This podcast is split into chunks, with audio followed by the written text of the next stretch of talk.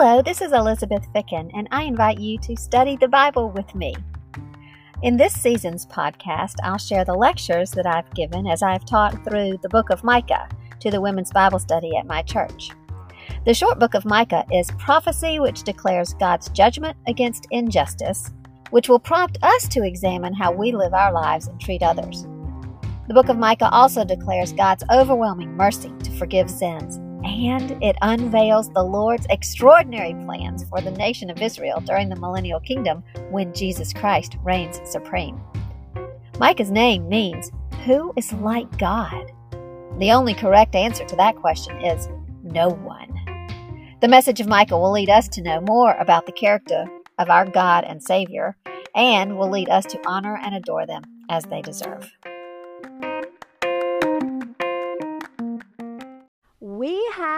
Had some wonderful, fun weeks looking at the details of the millennial kingdom. There have been plenty of details in Micah chapter 4 and 5, and we've come to the end of chapter 5. We have actually seen more information about the millennial kingdom in our study of chapter 5. Before we leave that uh, future time period, and see what the Lord requires of us, I want to focus our attention on the King of the millennial kingdom. And I also want to begin with a little bit of a review of what Micah has said about the bad leadership of Israel, because I want you to recognize then the contrast that we are given by the Lord through Micah. The contrast between the bad leadership of Israel at that time and the amazing leadership, the, the king who is coming from the Lord. So I have this book, The Illustrated Bible Survey, and it has a great little review of Micah 1, 2, 3. Micah laid the blame for the spiritual and moral corruption of Israel and Judah with their sinful leaders, with their greed and disregard for the poor. Their rulers had become like cannibals who chopped, chopped the people up and made them into stew. The prophets misled their people with their empty promises of peace for their own financial gain when the people needed to hear of the Lord's coming judgment. When judgment fell, the Lord would not respond to these corrupt leaders. When they cried out to him, the Lord would give no answer to those who had failed to show mercy to others, and there would be no revelation from God to guide them through their darkest hour. After my talk, I could read that again and say, this is the difference. I mean, almost every line, every description, there is a positive statement about who Jesus the King will be when he is reigning over Israel. So let's focus our attention on the one described by Micah as the one who is to be ruler in Israel, whose origin is from antiquity, from eternity. I went ahead and gave you the list here. This is Jesus, born of Mary, born in Bethlehem, a child born of flesh and blood. So he is man. The fact that we're told he is to be born in Bethlehem, I mean, that tells us he is a man. And this description also tells us that he his origin is from of old, from ancient of days. I'm just reminding you of the words used there, kadem to olam, eternity past to eternity future. This tells us he is eternal, he is God. Well, this was about the birth of God, a prophecy of the birth of a man who is God. Try to keep this incomprehensible truth at the forefront of your thoughts as we consider other descriptions of the one who was promised by God. In this verse, Micah says that he would be ruler over Israel. This is the Hebrew word mashal, and it means what you think it means. A ruler is one who reigns, he has dominion and authority over his subjects. And based on all of its uses in Scripture, this word communicates that a ruler has authority, and people should have respect for the authority of this ruler. A good ruler is important for an orderly society and happy living. You probably could agree pretty easily with that. In Scripture, the use of this word in various contexts teaches that the origin of all authority is in God Himself. God is the authority, and He delegates the authority to those He chooses. Jesus is the chosen one, the anointed one, the Messiah. All that means chosen. And he is the one that God has chosen to be the ruler over Israel. So we can see clearly from Micah's prophecy that God is giving Israel a ruler who will be good.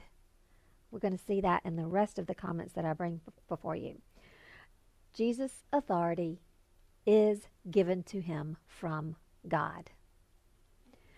So, what do we have so far? Jesus is the man born in Bethlehem.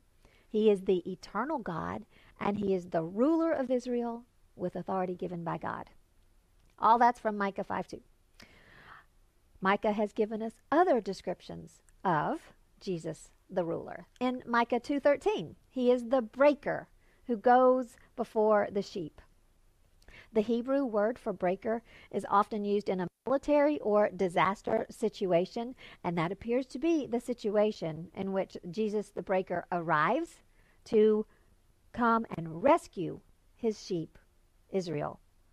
He rescues them when they are gathered together in the sheepfold. Perhaps that is Petra. This is at the end of the tribulation.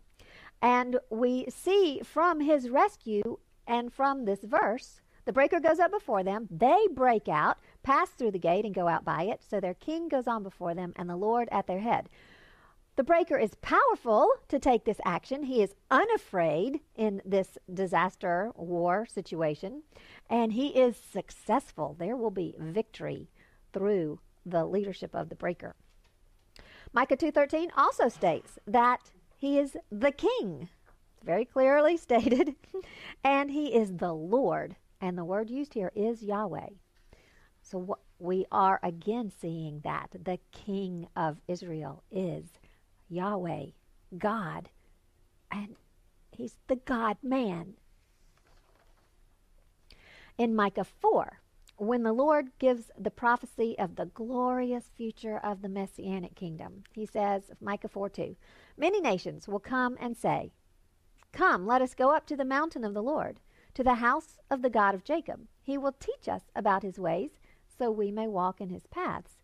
For instruction will go out of Zion, and the word of the Lord from Jerusalem. Who's going to do the teaching? He will teach us.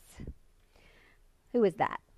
It's not explicit, but given the evidence that we have of Jesus' life at his first coming, he was the teacher then we can anticipate that Jesus himself will do plenty of teaching during the Messianic kingdom.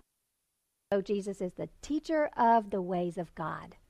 This ruler over Israel, the king, is teaching how to live according to God's ways. The next verse, Micah 4 3, tells us, He shall judge between many peoples and shall decide for strong nations afar off. So Jesus is the judge.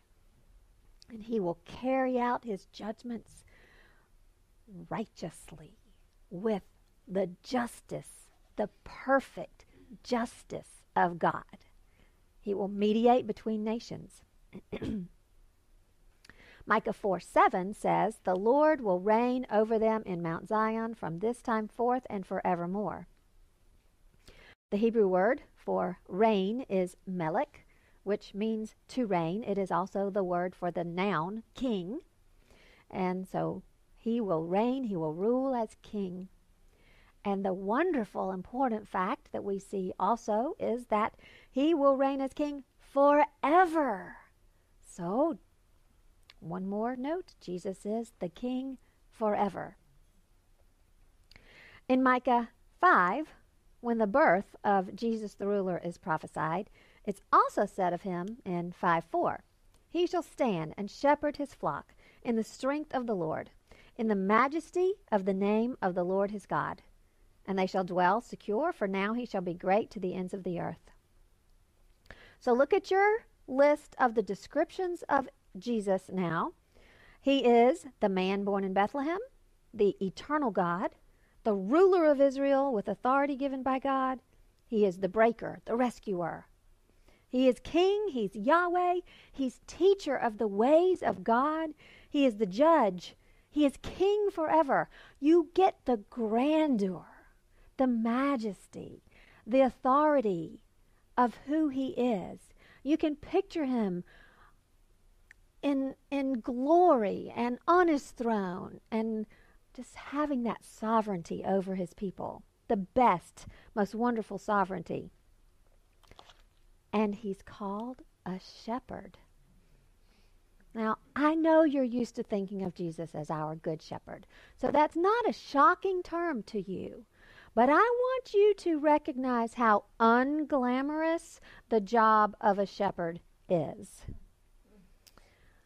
Every Christmas, our family listens to the story of Jesus' birth that is told through the music of a program called Child of the Promise.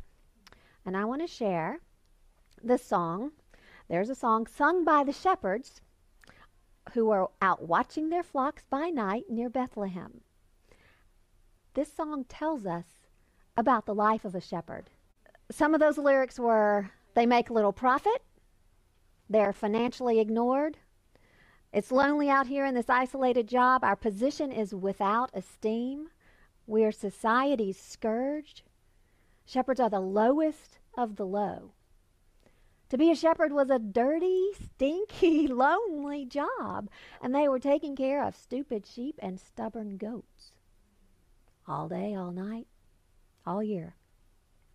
It is certainly true that a shepherd has many responsibilities and qualities that make him a good leader, and we will come back and consider those in a moment. But I want you to think about what's really being communicated when Israel recognizes and when we recognize that we need a shepherd to lead us. What does that say about us? It means that we are sheep we are those stupid sheep. Here is a list of about talk about sheep. Sheep don't know what to do. They don't know where to go. They don't know where to go unless the shepherd tells them and leads them to the right place. Sheep don't forage around in the desert for the food. Lions and bears and deer hunt and graze for their own food. Even squirrels and birds find their own food. Sheep need to be led to a place where they can be fed. What do sheep do? They get they wander, they get lost, they get stuck in ditches and fences and crevices and hills. I took a walk yesterday near my house and I stopped by uh, a bubbling brook and I went closely to it off the sidewalk thinking about the sheep. And I just thought, if some sheep came over here to try to get a drink of water, they'd fall in and wouldn't be able to get out. Do sheep clean themselves? No, other animals clean themselves. Sheep just get dirty. Cats and dogs and even monkeys clean themselves. Elephants spray themselves with water and mud. Sheep get muddy and get stuck in the mud. They need rescuing out of the mud. Sheep can't do much of anything to defend themselves. They just need to run away from danger. So they need a shepherd who is willing to defend them from their predators. They need a shepherd who is willing to put his own life at risk to protect them. We're going to consider the wonderful qualities of our Lord Jesus, who is our good shepherd, but just let us remember that we are his sheep and that's not really a compliment. To recognize ourselves as sheep is to see ourselves as dependent creatures. We need a leader. We need provision. We need constant care. And we make mistakes, to put it lightly. So, to recognize ourselves as sheep should humble us. I know we like to think of the, the the pasture and fluffy little white lambs and you know the loveliness of the shepherd and the sheep but just remember it really is a description of our humility and our neediness Now, consider that the Lord our God calls himself our shepherd. God is called the shepherd of Israel in the Old Testament. Jesus, the man, is the good shepherd who lays down his life for his sheep. But being a shepherd is a humble title. It's a humble role for Jesus. He humbled himself and he humbles himself serving as a leader, as a shepherd. So let's think about that. At the time of the birth of Christ, the time that Micah, Micah prophesied of, out in Bethlehem, the shepherds who are watching their fields by night. Stephen Davey says this about the shepherds. At this particular time in Jewish history, the only people considered lower than shepherds were lepers. Shepherds are some of the lowest of the low. This was because shepherds were unable to keep all of the regulations of the scribes and the Pharisees. There were regulations such as washing hands at certain times and never touching blood or a dead animal. These were things that did not fit well within the shepherd's job description of delivering lambs, fighting off wolves, and eating outside on the hillsides without the benefit of purified water for cleansings. They weren't washing their hands before they ate every meal. According to the Mishnah, which was the book of Jewish writings that codified scribal law, shepherds were under the ban. That is, they were considered unclean. They could not worship or enter the they were religious outcasts.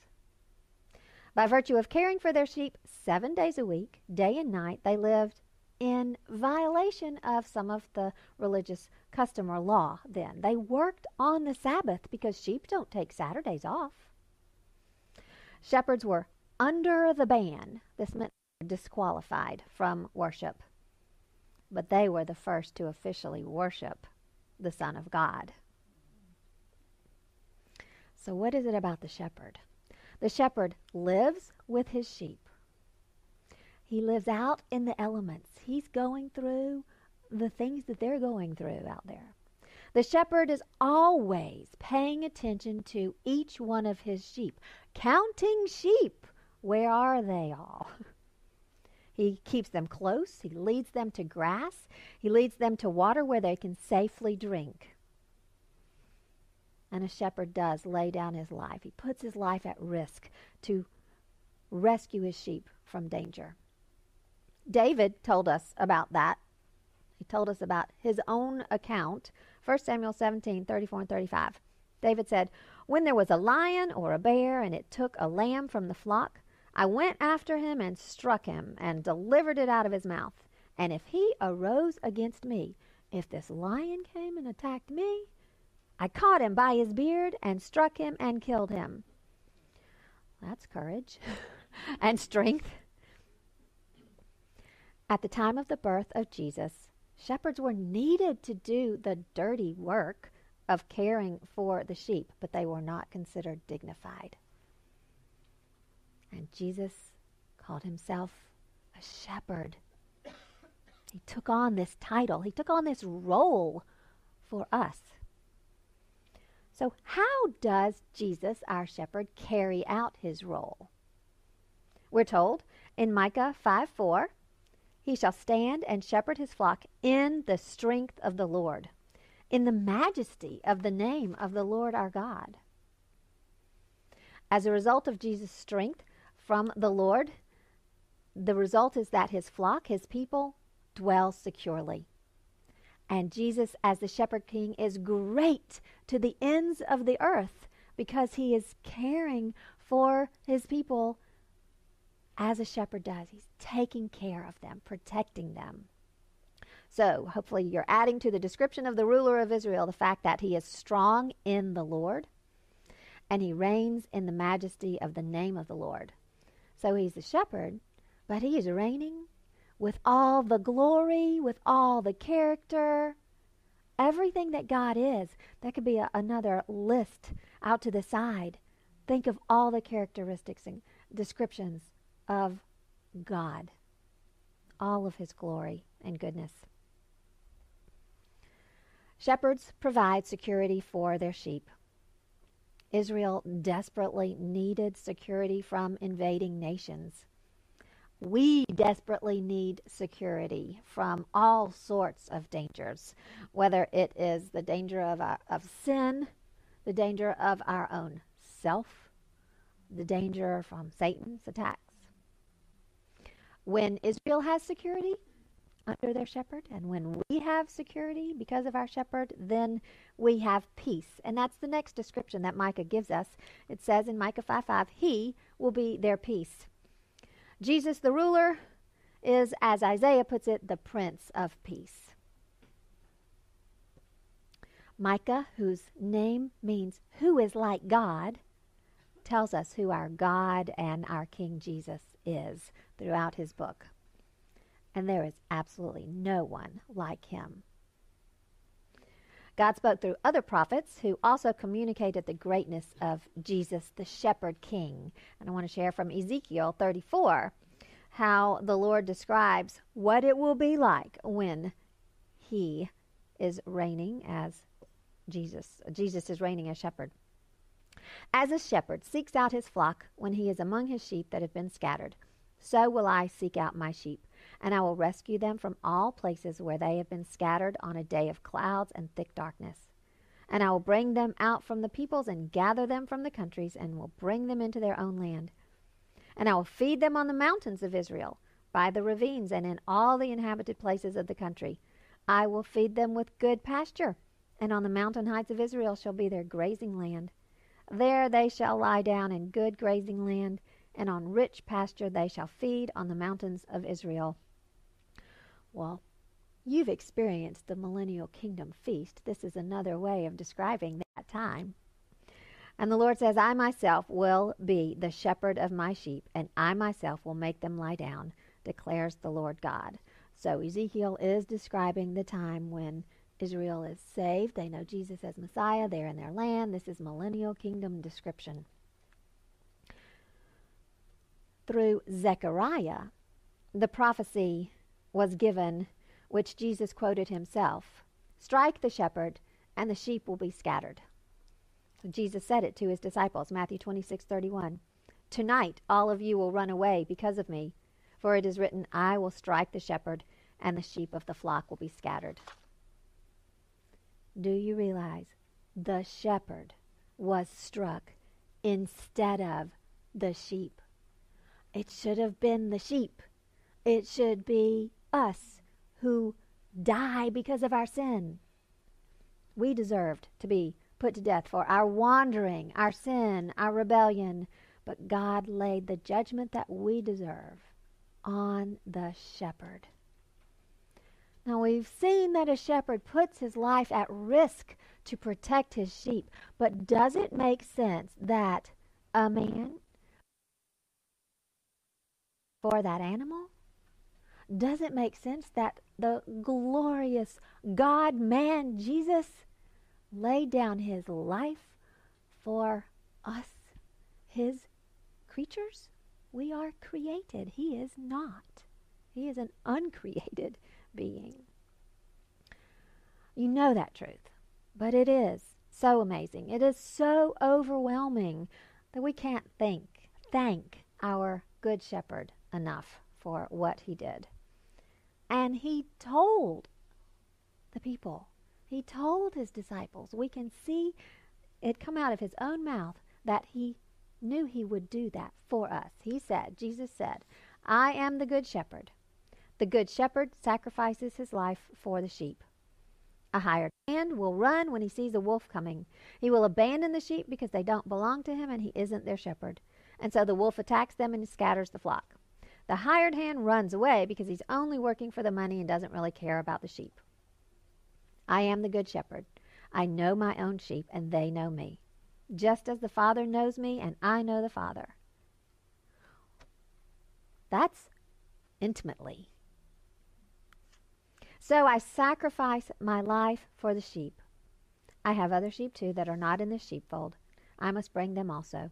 They will listen to my voice, and there will be one flock with one shepherd. You have seen the prophecy of that Jesus is going to bring it all together for the millennial kingdom. Jesus is also referred to as the chief shepherd, 1 Peter 5 4. When the chief shepherd appears, you will receive the unfading crown of glory. We're looking forward to that day. And in Hebrews 13 20 and 21, this prayer is wonderful. Now may the God of peace, who brought up from the dead our Lord Jesus, the great shepherd of the sheep, with the blood of the everlasting covenant, equip you with all that is good to do his will, working in us what is pleasing in his sight, through Jesus Christ, to whom be glory forever and ever. Amen. We know Jesus as the great shepherd who gave his life for us and he was brought up from the dead and he is alive and he is our shepherd to lead us, guide us, provide for us now. This is so comforting. He is the shepherd king and that is really an oxymoron. That is really a contradiction. A shepherd king. The king of kings takes on the role of the lowest of the low. Let's honor and praise and thank and love our magnificent shepherd king who humbled himself as a man and as a shepherd. And let us walk in humility, knowing who we are. And that's what Micah said as well, Micah 6 8. Let us walk humbly with our God as we remember our own behavior and our position as sheep. And I'll close now with what is so familiar and what will be our declaration until there's no more shadow of death and no more enemies. There will be a time where this part will be a memory and we'll thank God for what He did. Psalm 23 The Lord is my shepherd, I shall not want. He makes me to lie down in green pastures. He leads me beside the still waters. He restores my soul. He leads me in the paths of righteousness for His name's sake. He will always do that. Yea, though I walk through the valley of the shadow of death, I will fear no evil, for you are with me. Your rod and your staff, they comfort me. You prepare a table before me in the presence of my enemies. You anoint my head with oil. My cup runs over. We will praise the Lord with the last line forever. Surely goodness and mercy, that's Hesed, Surely goodness and mercy shall follow me all the days of my life, and I will dwell in the house of the Lord forever. Thank God. Thank you, Jesus, for what you have done for us. I'm very thankful to know him as my shepherd.